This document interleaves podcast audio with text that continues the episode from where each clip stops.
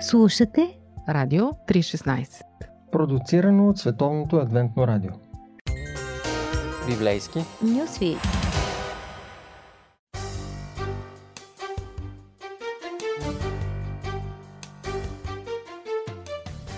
Скъпи приятели, вие сте с Библейски нюсвит, аз съм Ради и ви представим една кратка сесия от 11 предавания за 10 заповеди или както Библията ги нарича 10 думи на Бога. Това е най-прекия път към щастието на човека по дизайн, защото са казани от Бог който като наш автор най-добре знае как да живеем и как да експлуатираме себе си и живота. А, интересно е, че ние ги наричаме заповеди и закон, но в Библията те са наречени и десете думи. А думите веднага предполагат един разговор, предполагат човешката страна на нещата, за разлика от думата заповеди, защото ние веднага влизаме в езика на правото, в юридическия контекст и се чувстваме дистанцирани. Но когато Бог говори за своите думи по този начин, той иска да ни покаже, че вярва в нашия разум, че иска да обсъдим нещата, да проникнем дълбоко и да разберем в крайна сметка и с ума си, и с сърцето си от опит, че именно той знае как да бъдем щастливи. И ако ние бъдем на тази защитена територия, като правим това, което е право, това е най-добре първо за нас и после за всички други. И така минаваме към петата заповед. Почитай баща си и майка си. Тази заповед е толкова важна, че единствената, която дава и причината за да бъде спазена, за да живееш дълго на земята, която Господ, Бог твой, ти дава. Много хора разглеждат тази част от заповедта като един вид награда, но докато може да бъде считана и за такава, това не променя факта, че тя играе роля и на причина. Защото общество, в което децата почитат родителите си, ще благоденства, ще оцелее дълго, а в противен случай то е обречено на самоунищожение. Днес тази динамика е доста различна и интересна, защото връзката между уважението към родителите и процъфтяването на цивилизацията в голяма степен е неглижирана. Много от високо образованите родители не вярват, че децата им дължат уважение, тъй като почита предполага наличието на авторитетна фигура, а пък родителите не искат да са такива авторитети за децата си, по-скоро приятели. Този статут не пасва на модерния човек – и в допълнение повечето от родителите желаят да бъдат обичани, а не почитани от децата си. И все пак, нито десете заповеди, нито Библията ни карат да обичаме родителите си. Това е странно при условие, че а, Библията ни учи да обичаме Бога, ближния, чуждия човек, даже враговете си. И Библията разбира, че винаги ще има хора, които по някаква причина не обичат родителите си. Затова тя не изисква нещо, което може да бъде психологически или емоционално невъзможно. Например, ако някой е малтретиран тежко от а, своя родител. Но писанието настоява да почитаме родителите си. И това изискване засяга само родителите. Всъщност Библията не ни учи да почитаме никой друг човек. Защото почитането на родителите е нещо по-специално и ние сега ще видим а, защо то е толкова важно. Очевидно Бог знае, че обществото не може да оцеля, ако тази заповед се нарушава широко. Една от причините е, че ние като деца се нуждаем от това. Родителите може да искат да бъдат почитани и те би трябвало да изискват това. Но децата също имат нужда да почитат родителите си. Защото баща и майка, които не са почитани, по същество са възрастни, равнопоставени на децата си. Те не са в ролята на родители. Никой друго поколение не познава по-добре от нас ужасните последствия от това да растеш без баща. Момчета, отгледани от самотна майка, са по-склонни към насилие, противообществени прояви и малтретиране на жените. Момичета, които са израсли без баща, който да почитат, е по-вероятно да компенсират с избор на погрешния човек и да имат безразборни сексуални връзки в ранна възраст. И още нещо. Почита към родителите е начинът по който разбираме, че над нас има морален авторитет, пред който сме морално отговорни. Без да имаме това съзнание, формирането и поддържането на морално общество на практика е невъзможно. Разбира се, по отношение на десете заповеди, върховният морален авторитет е Бог. Затова той е дори над нашите родители. Зигмунд Фройд, бащата на психиатрията, който е и атеист, е размишлявал как отношението на човек към баща му в голяма степен формира отношението му към Бога. Ето защо е много трудно да почиташ Бога, ако не си имал родител, когато да уважаваш. Радио 316, точно казано.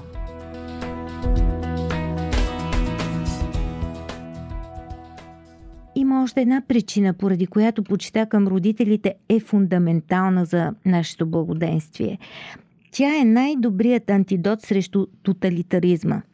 Забележете, че едно от първите неща, които един тоталитарен режим се стреми да направи, е да прекъсне връзката дете-родител и така предаността на детето се измества от семейството към държавата – дори при демократичните общества, колкото по-силна става държавата, толкова по-настъпателно тя се опитва да заграби родителската роля. И накрая, има много начини да почитаме родителите си. Общото правило обаче е следното – те трябва да получават специално отношение. Родителите са уникални, така че отношението към тях трябва да бъде специално. На тях не им се говори така, както си бъбрим с приятели и други хора. Например, може да използваме по... А, хъплив език, когато говорим с приятел, но не го правим, когато говорим с родител. И когато напуснем а, дома и си създадем собствен дом, собствено семейство, ние продължаваме да поддържаме връзка с родителите си. И да скъсаш отношения всъщност с своето семейство, с баща си и майка си, това е обратното, това е потъпкването на заповедта. И да, трябва да признаем, че някои родители са се държали толкова жестоко, наистина жестоко, а не просто досадно, че за човек е морално невъзможно да ги почита, но такива случаи а, аз не знам, те са изключително редки. Най-важното в края. Ако вашите деца виждат, че почитате родителите си, без значение колко трудно може да бъде това понякога, шансовете те да почитат вас нарастват значително. Слушайте ни следващия път, когато ще говорим за шестата заповед. Не убивай!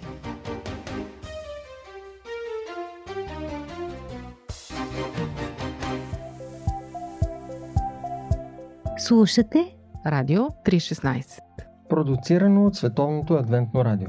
Сайт 3-16.bg какво да кажем Какво за... да кажем за... Какво да какво кажем да кажем за... И какво да кажем за... Какво да кажем за... Кажем за... Какво да кажем за...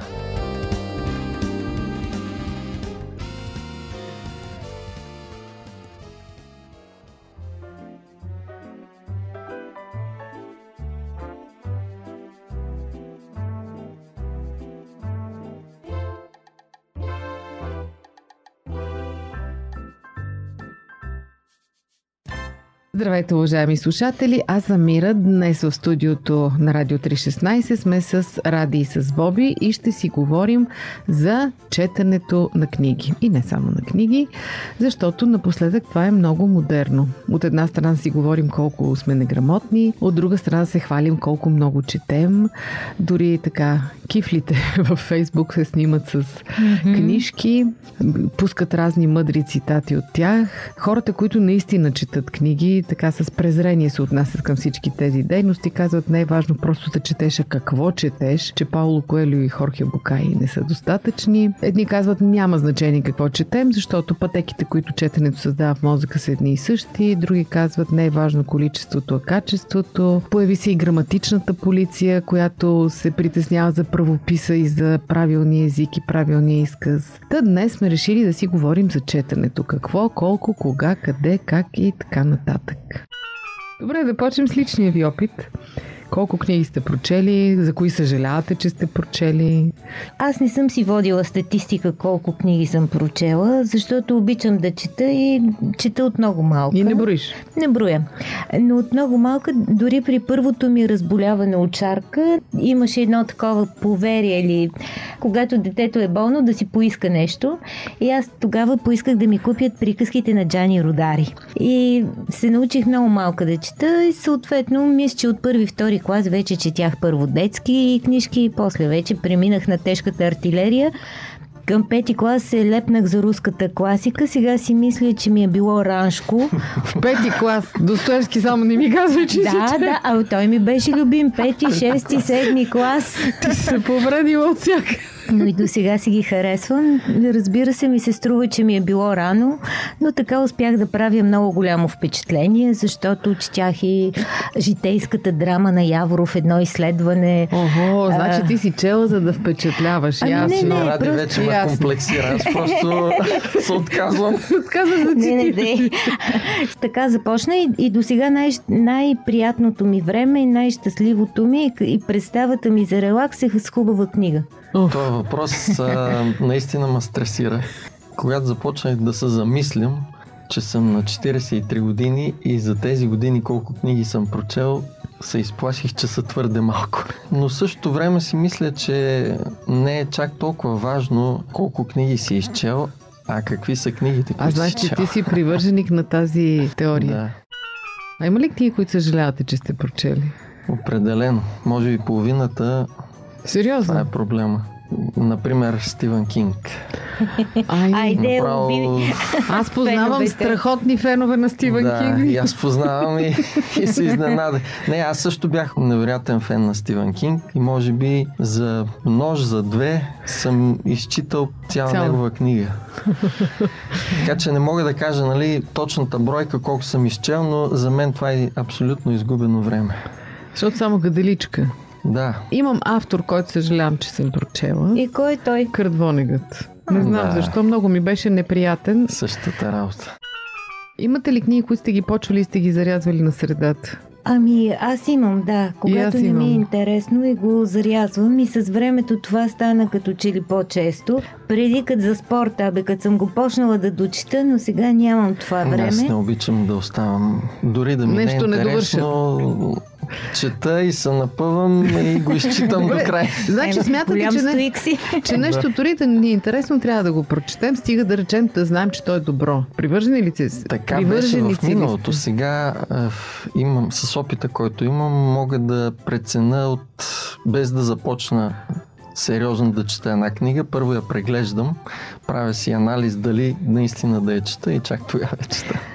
Аз също вече не попадам на греда за себе си. Така рядко, може би. Ориентират се по автори, сигурно. Ориентирам се по автори. Има сега много удобни групи, които споделя какво Да. четеш. Приятелите, Гледаш които ревюта, да. да. препоръки на приятели и зачитам, защото за мен пък и стила е много важен. Има някои много хубави книги, които така в модерната епоха вече не се държи толкова на превода, не всички издателства държат и това мен много ме дразни.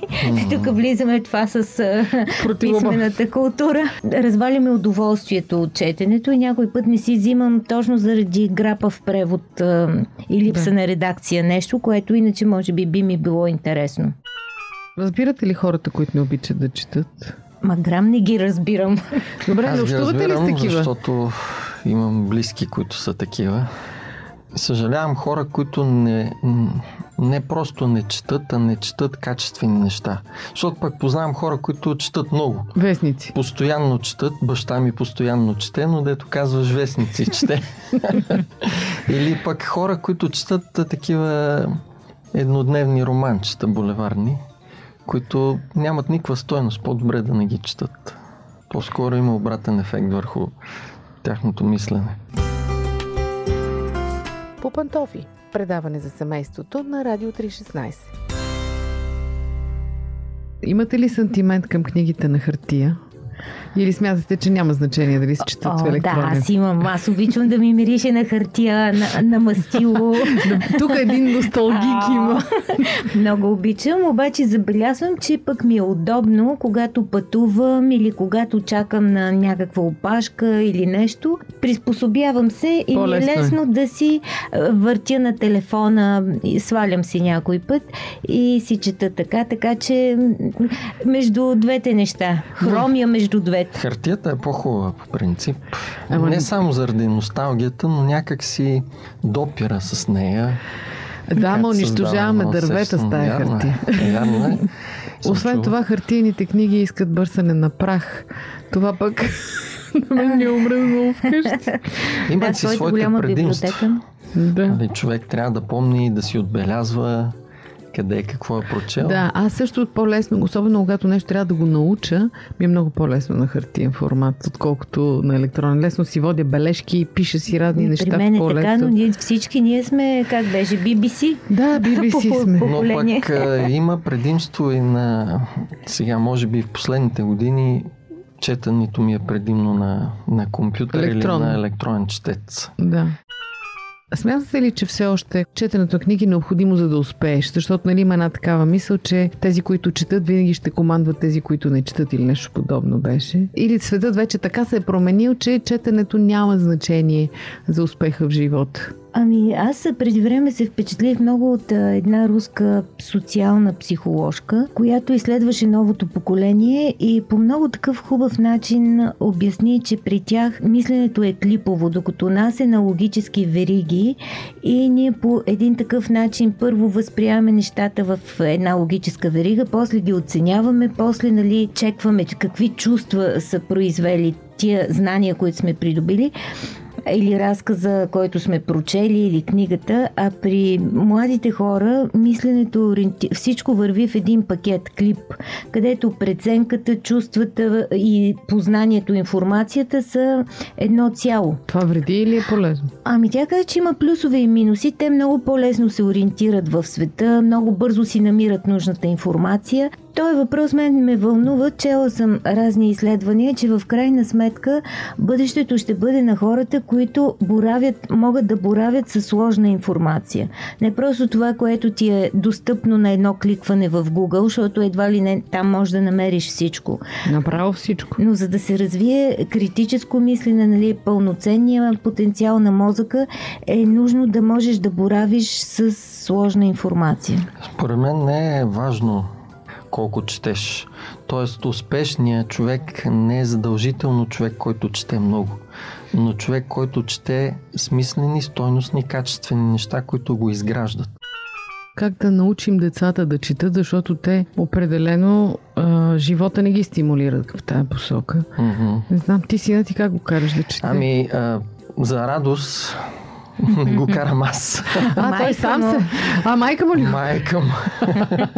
А иначе Защото той... ако зависиш от мен, а, едва ли щях да, да го карам да чете. Не знам защо, може би съм заед, но майка му е изключително настойчива в това отношение и всяка година го записва в библиотеката. Така че ако искаме да накараме децата да четат, това е правило номер едно. Библиотеката. Задължително детето трябва да се запише в библиотеката и да се води редовно там. 5 лева е годишния а, Абонамент. абонамент и такса, но детето отива там и за- започва да рови и да си търси книги. И второто важно нещо е да му се подбират интересни неща, За него. които са Да, за да не му стане увлекателни скучно. и същото време са стойностни. Да чете интересни, увлекателни и стойностни неща и това ще му помогне да се ориентира Понеже няколко пъти го засягна това, дали трябва да са качествени, стойностни. Не са ли критериите различни? Ти, например, даш винето като отрицателен пример за това, че не е стойностно. Обаче, аз пък бих казал, че за мен винето е била познавателна книга в тая възраст, като съм е чела на 12-13 години.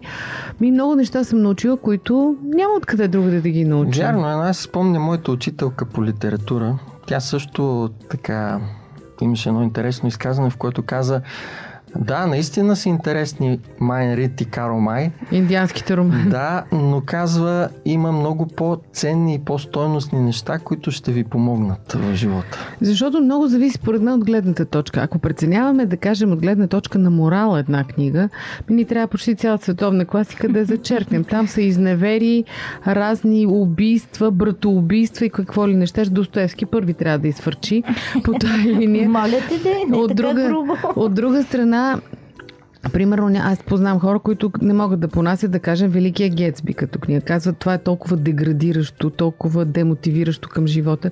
А пък от друга страна, други казват, има великолепен език. Може да се учиш как да е. говориш, като го четеш. Субективно е, но ето ти даде някои важни, интересни принципи. Великолепният език е нещо, което И дали си струва заради великолепния език да четеш нещо, което да кажем е дълбоко неморално, примерно. Не случайно някои неща са обявени за класика и в крайна сметка е задължително човек Постояли да са във времето. Стояли са във времето и той ще научи ценни неща от тях. Сега винето също е класика. Тя е детско-юношеска но за класика. мен е важна целта, с която е писал автора. Ако целта на автора е била да развлича хората, без да предава много задълбочени извисяващи идеи, тогава за мен тази книга не е достатъчно Еми. Пипи дългото чорапче е писана, за да развлича детето на авторката, доколкото си спомням. Да, но има много философия, много, Много сладка книга, аз и до сега я обичам. И аз. Да. Ради ти, какво ще кажеш по този въпрос? За мен всяка история е ценна, вече зависи в каква морална рамка ти самия имаш. Така си мислех и за човешките истории, и за интервютата, които нали, правим, и за човешките истории, ако щеш и за библейските истории. Ти- си вадиш полките за себе си, че както великият Гетсби, той е тип деградирал живот, не е това, което ти искаш. Ти виждаш Не е идеал. последиците. Да, не е идеалът ти.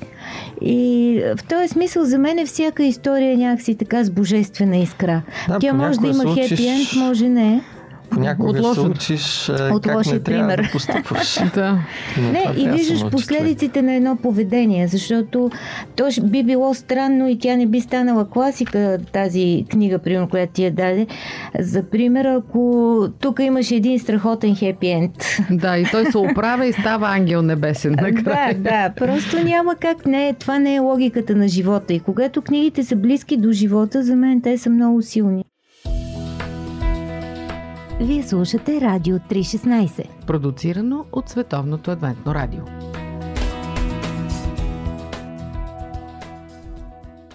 Да приключим с топ 5 на любими книги. Ами за мен номер едно, тя не само за мен, може би бестселър номер едно е Библията.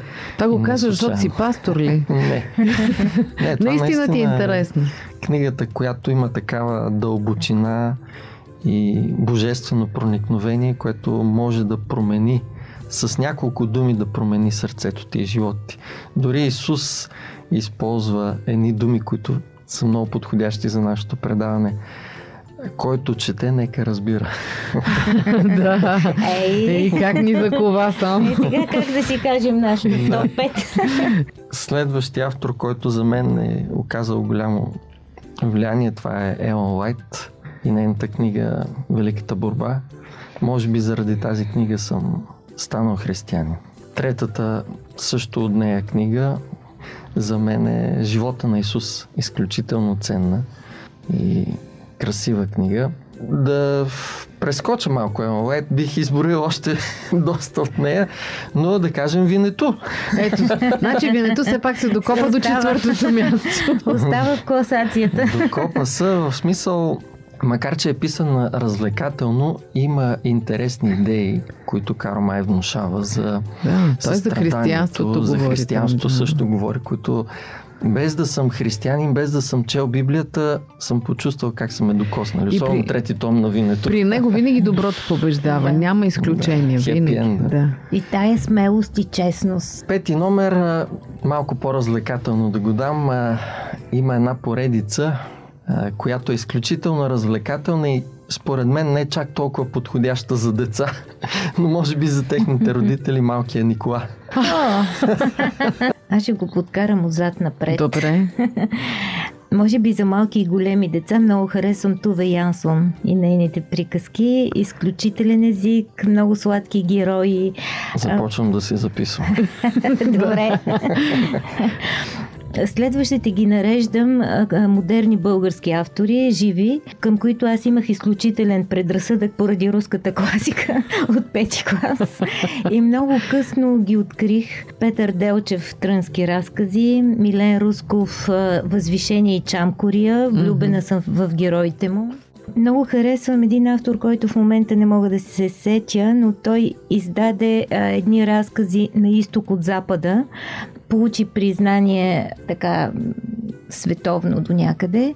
Беше включен световна антология на разказа и е филмиран един от разказите му да. наскоро. Сега имената изчезнаха тотално. Голям фен съм на Радичков и на Хайтов. Все още, все още ми се иска да ги препрочитам. И разбира се, може би натрупах и повече Халет Хусейни, ловецът на хвърчила много ме грабна като роман. То стана топ Ти на 10, то, това топ 30 бе, човек.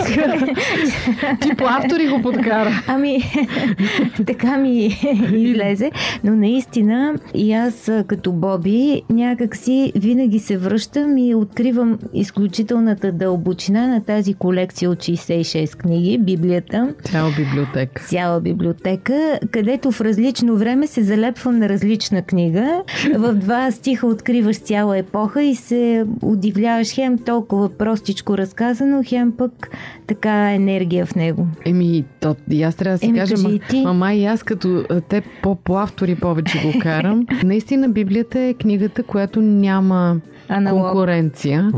А, казвам като християнин, като човек, който вярва, защото това е книгата, която е държала вярата ми, когато съм преживявала такива сътресения. Така че наистина тя е без конкуренция.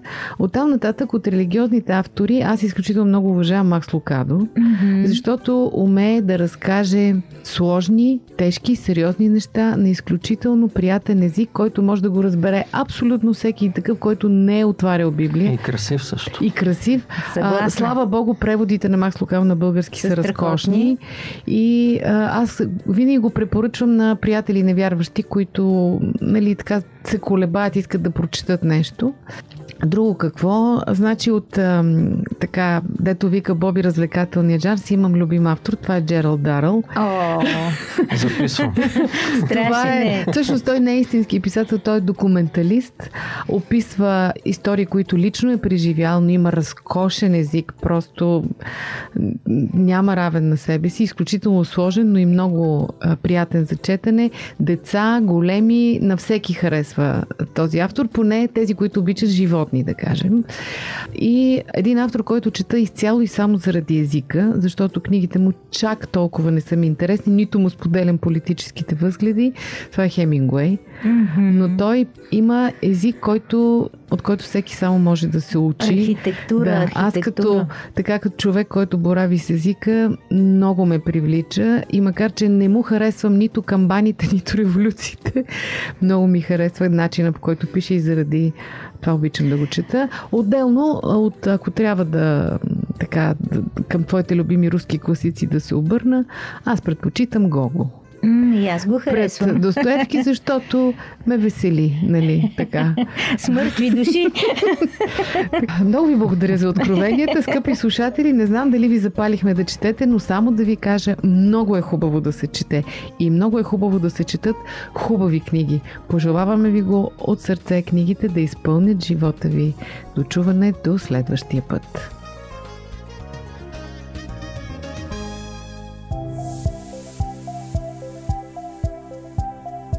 Радио 316 Продуцирано от Световното адвентно радио.